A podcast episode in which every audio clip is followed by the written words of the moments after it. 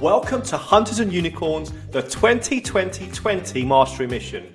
20 topics, 20 guests for 20 minutes.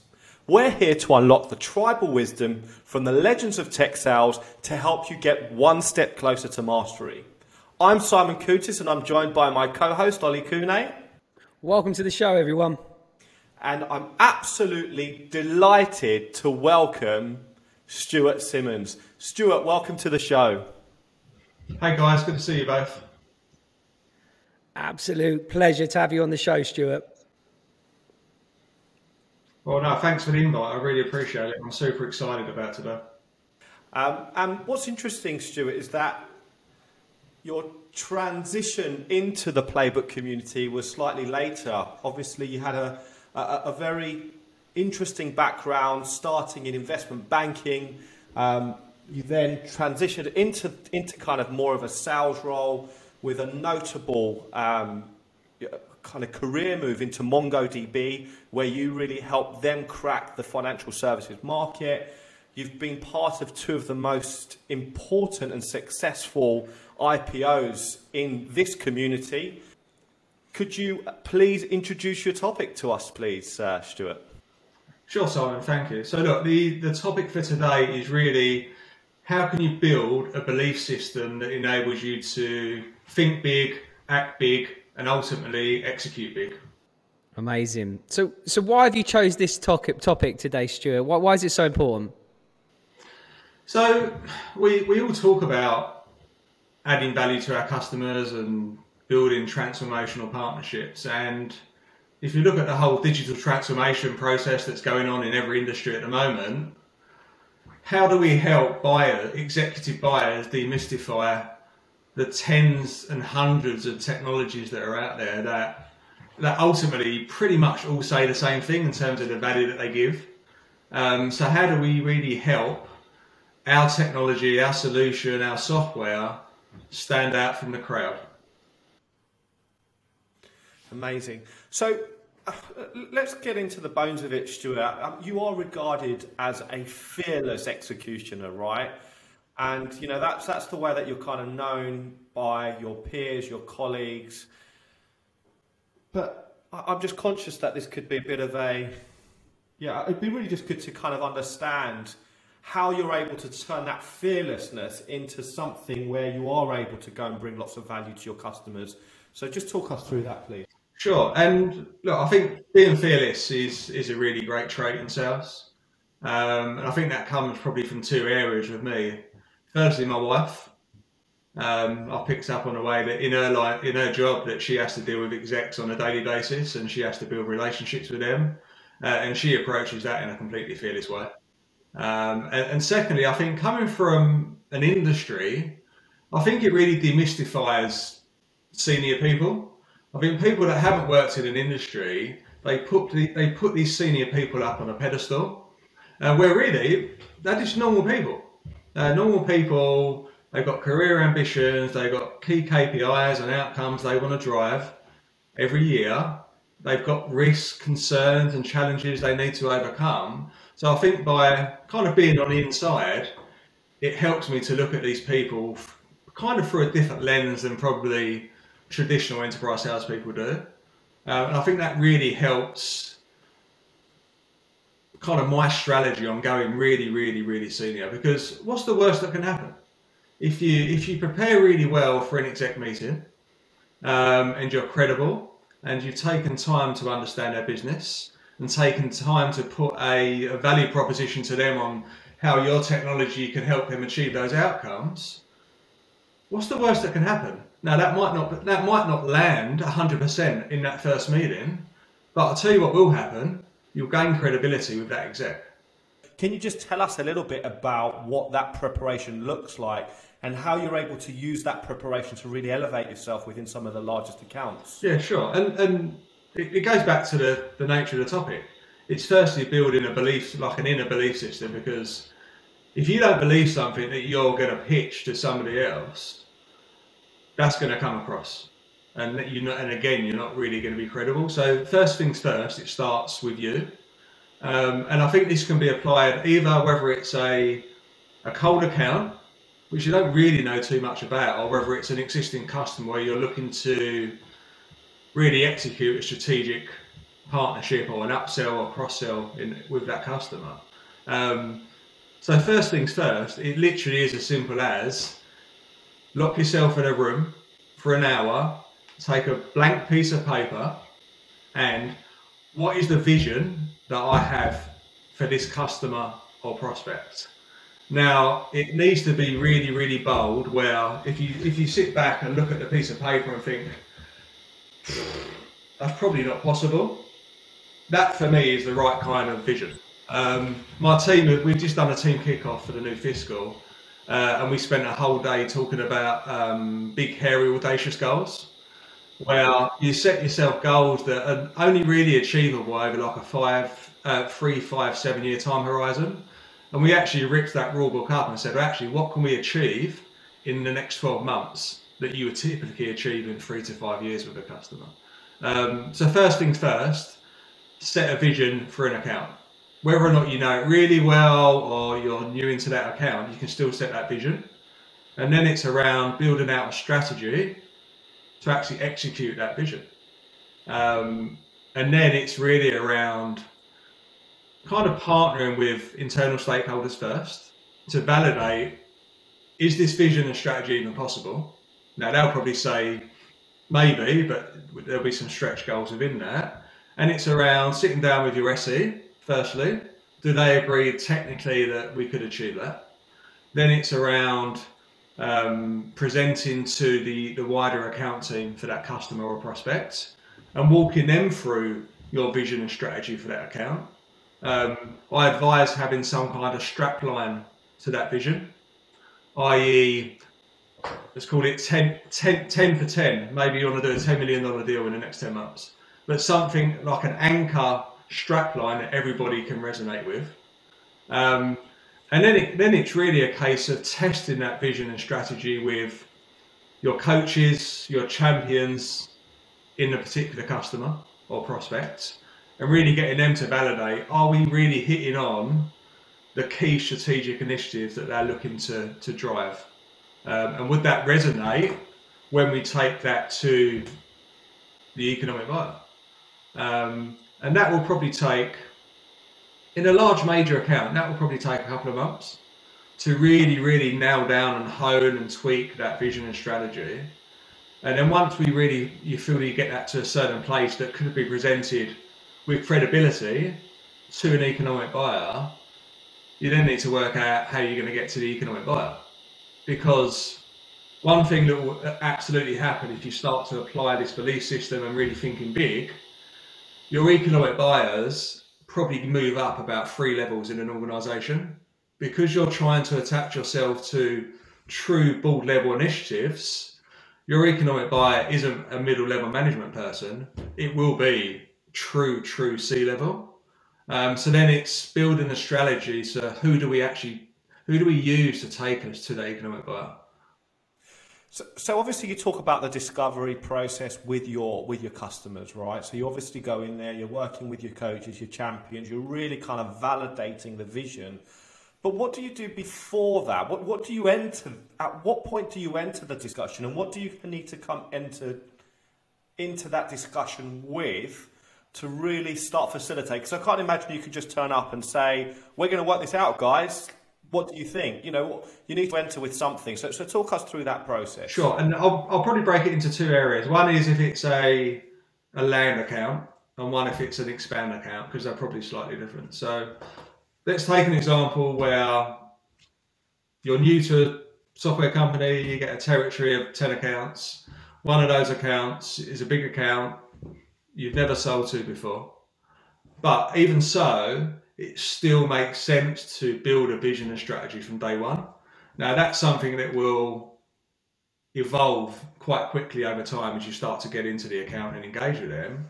But that at that stage, it's really a case of um, slowing down the speed up. So go to spend time with the whole partner landscape that works with that particular organisation. Tech partners, GSI partners, CSP partners, what what are the outcomes that they're driving? Who are the people that they're working with? Who are the people? What are the areas where there may not be investment from that organisation, where they're trying to shrink back or maybe sell off, where clearly you don't want to spend time on? Where are the areas of investment and growth in acceleration? And that firstly helps you build up a kind of a phase one picture of that organisation through the lens of partners. Now, clearly, you can you can layer into that your own research. Simplistically, shareholder reports, your own research online. As an organisation, how are they structured?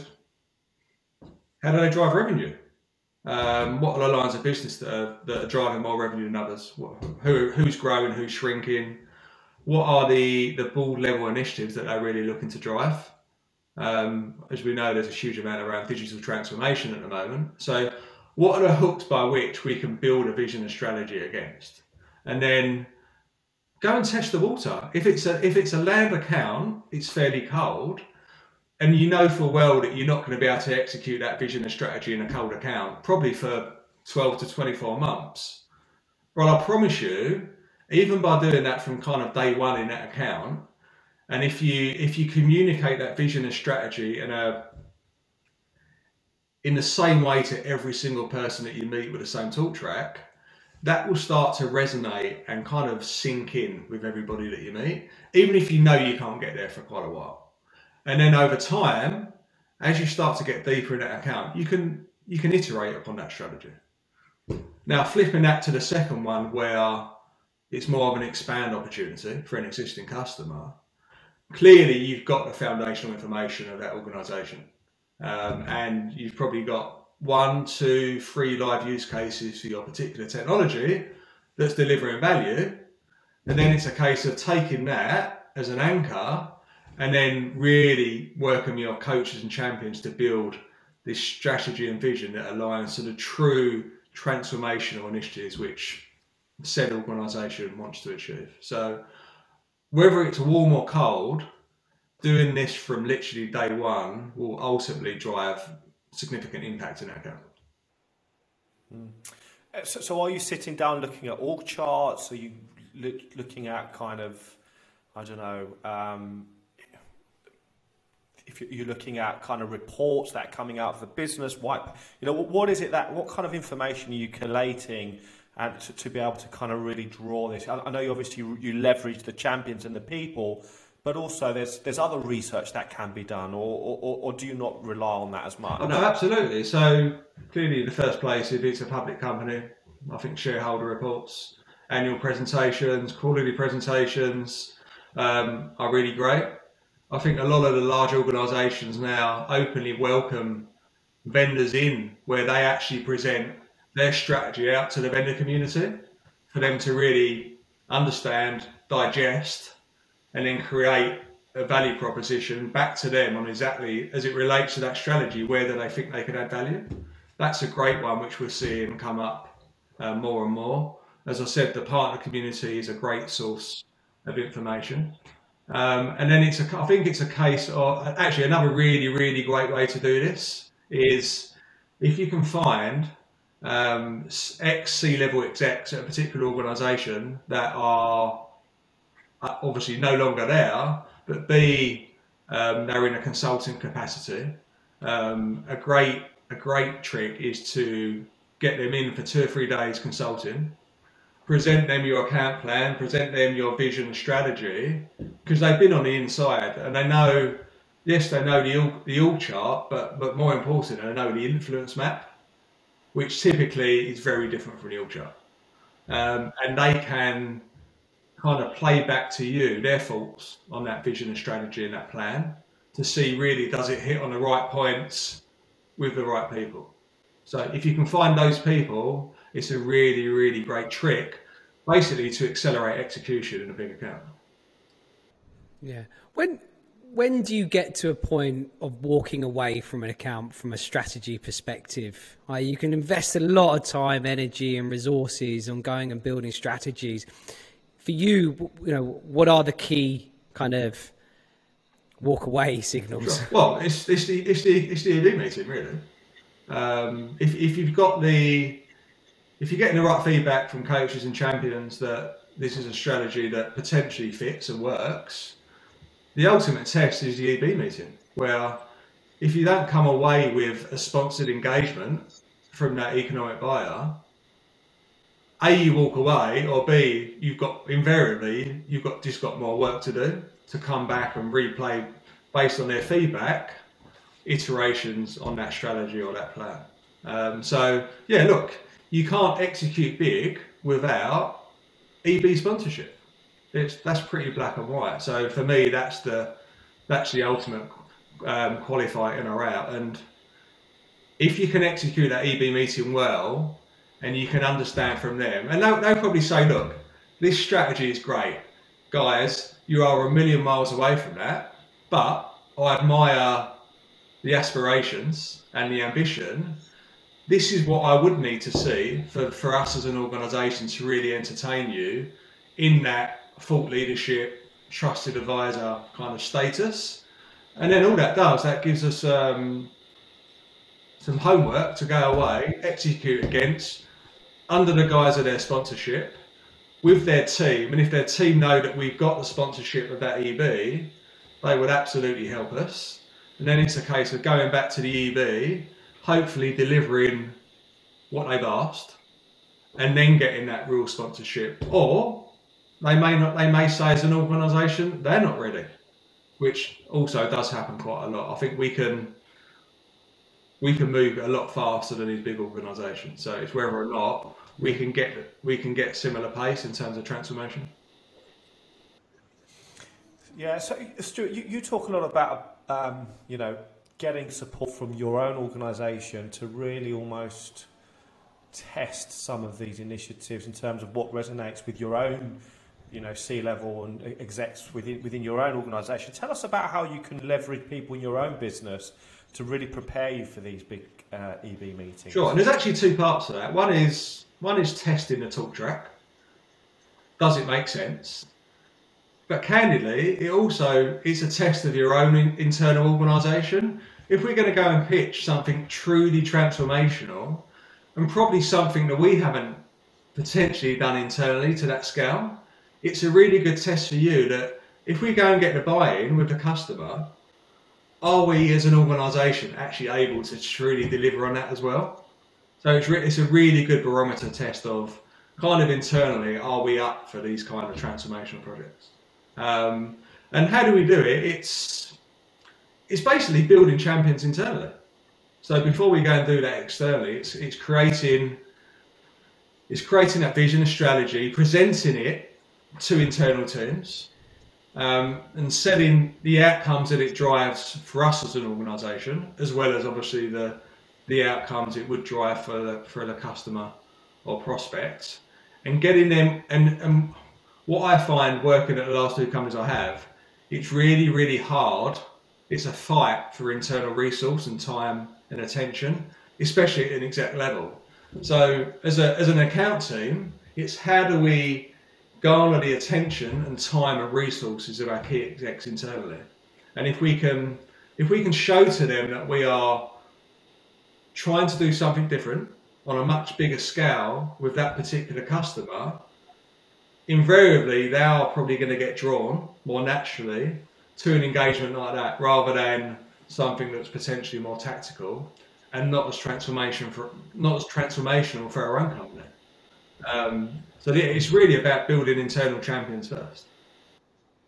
Yeah, Stuart, you you spoke in our discovery call um, around th- having thirty seconds to impress. Can you elaborate a bit more? I know you've probably summarised it, but, but could you just elaborate a little bit more on what you yeah, mean by sure. that? Sure, and, and, I'll say this to my team every day. Um, regardless of who you're meeting, whether it's a discovery meeting, your champions, or an EB meeting, whatever or whomever it's with, I think the first things that people think when they meet an account team for the first time is is this person credible? Do I trust them? Can they solve my problems? Is my career going to be positively or negatively impacted by partnering with this person or this team or this company?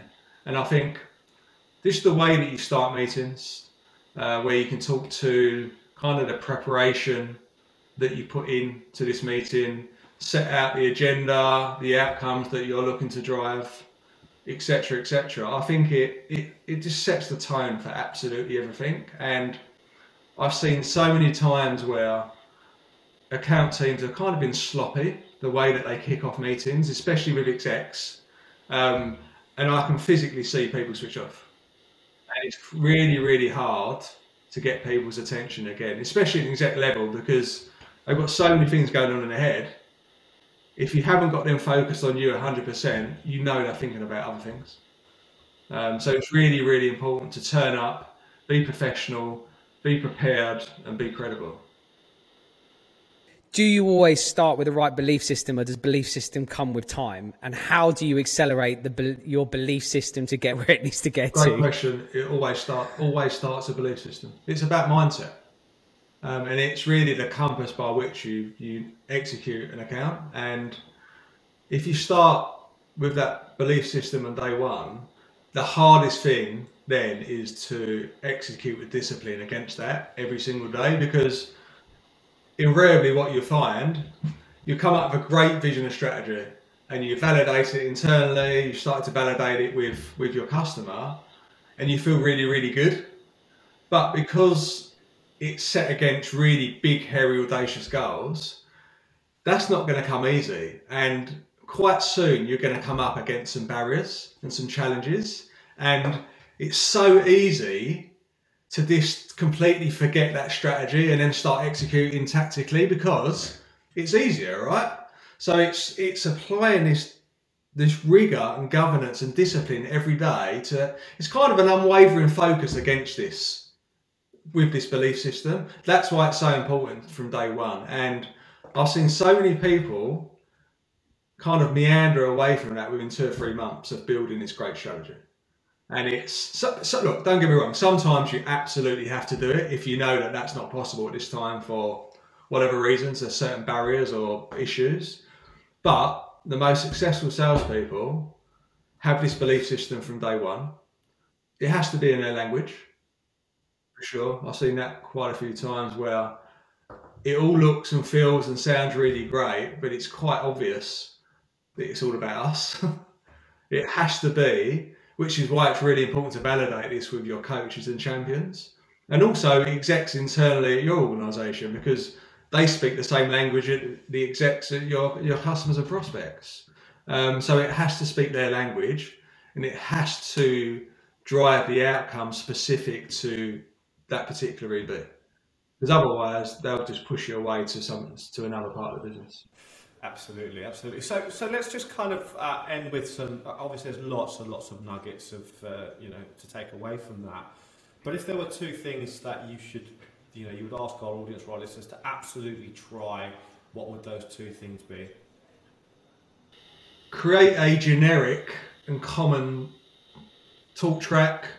I'll probably call it a communication deck, where, especially in big accounts, every single person that you meet whether it's engineers, developers, operational people, um, business people, execs, if you if you've got this really powerful vision and strategy with that organisation, it's really really important that you say the same thing to every single person that you meet because it's kind of it's kind of herd like mentality.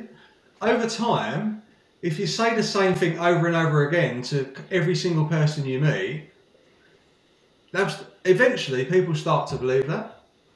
Um, and it's, it's, that's a really powerful thing for sure. And I think um, what what happens ultimately after a while is they then take on your own terminology and your value proposition because if everybody's hearing the same thing, when they start to talk about you when you're not there, if you've done that job really really well, they will start replicating the same the same language, and that really then percolates up the chain to the execs at that organisation. So it's really simple: three or four slides. Yeah.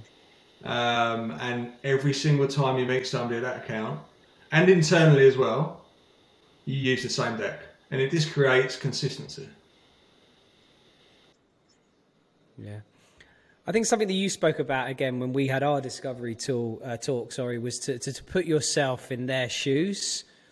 I think you had a really interesting kind of you know a conversation and some tips around that. It's just well. a, it's a general tip, really. Um, not not not specifically centered on a belief system, but I always, and I think it may come back for, to, for me coming from the business, but every time somebody asks me a question, a customer or a prospect, or they behave in a certain way, um, or they show a certain personality trait in, in a in an engagement with them, I put myself in their shoes to try and understand why are they asking that question, why are they behave in that way.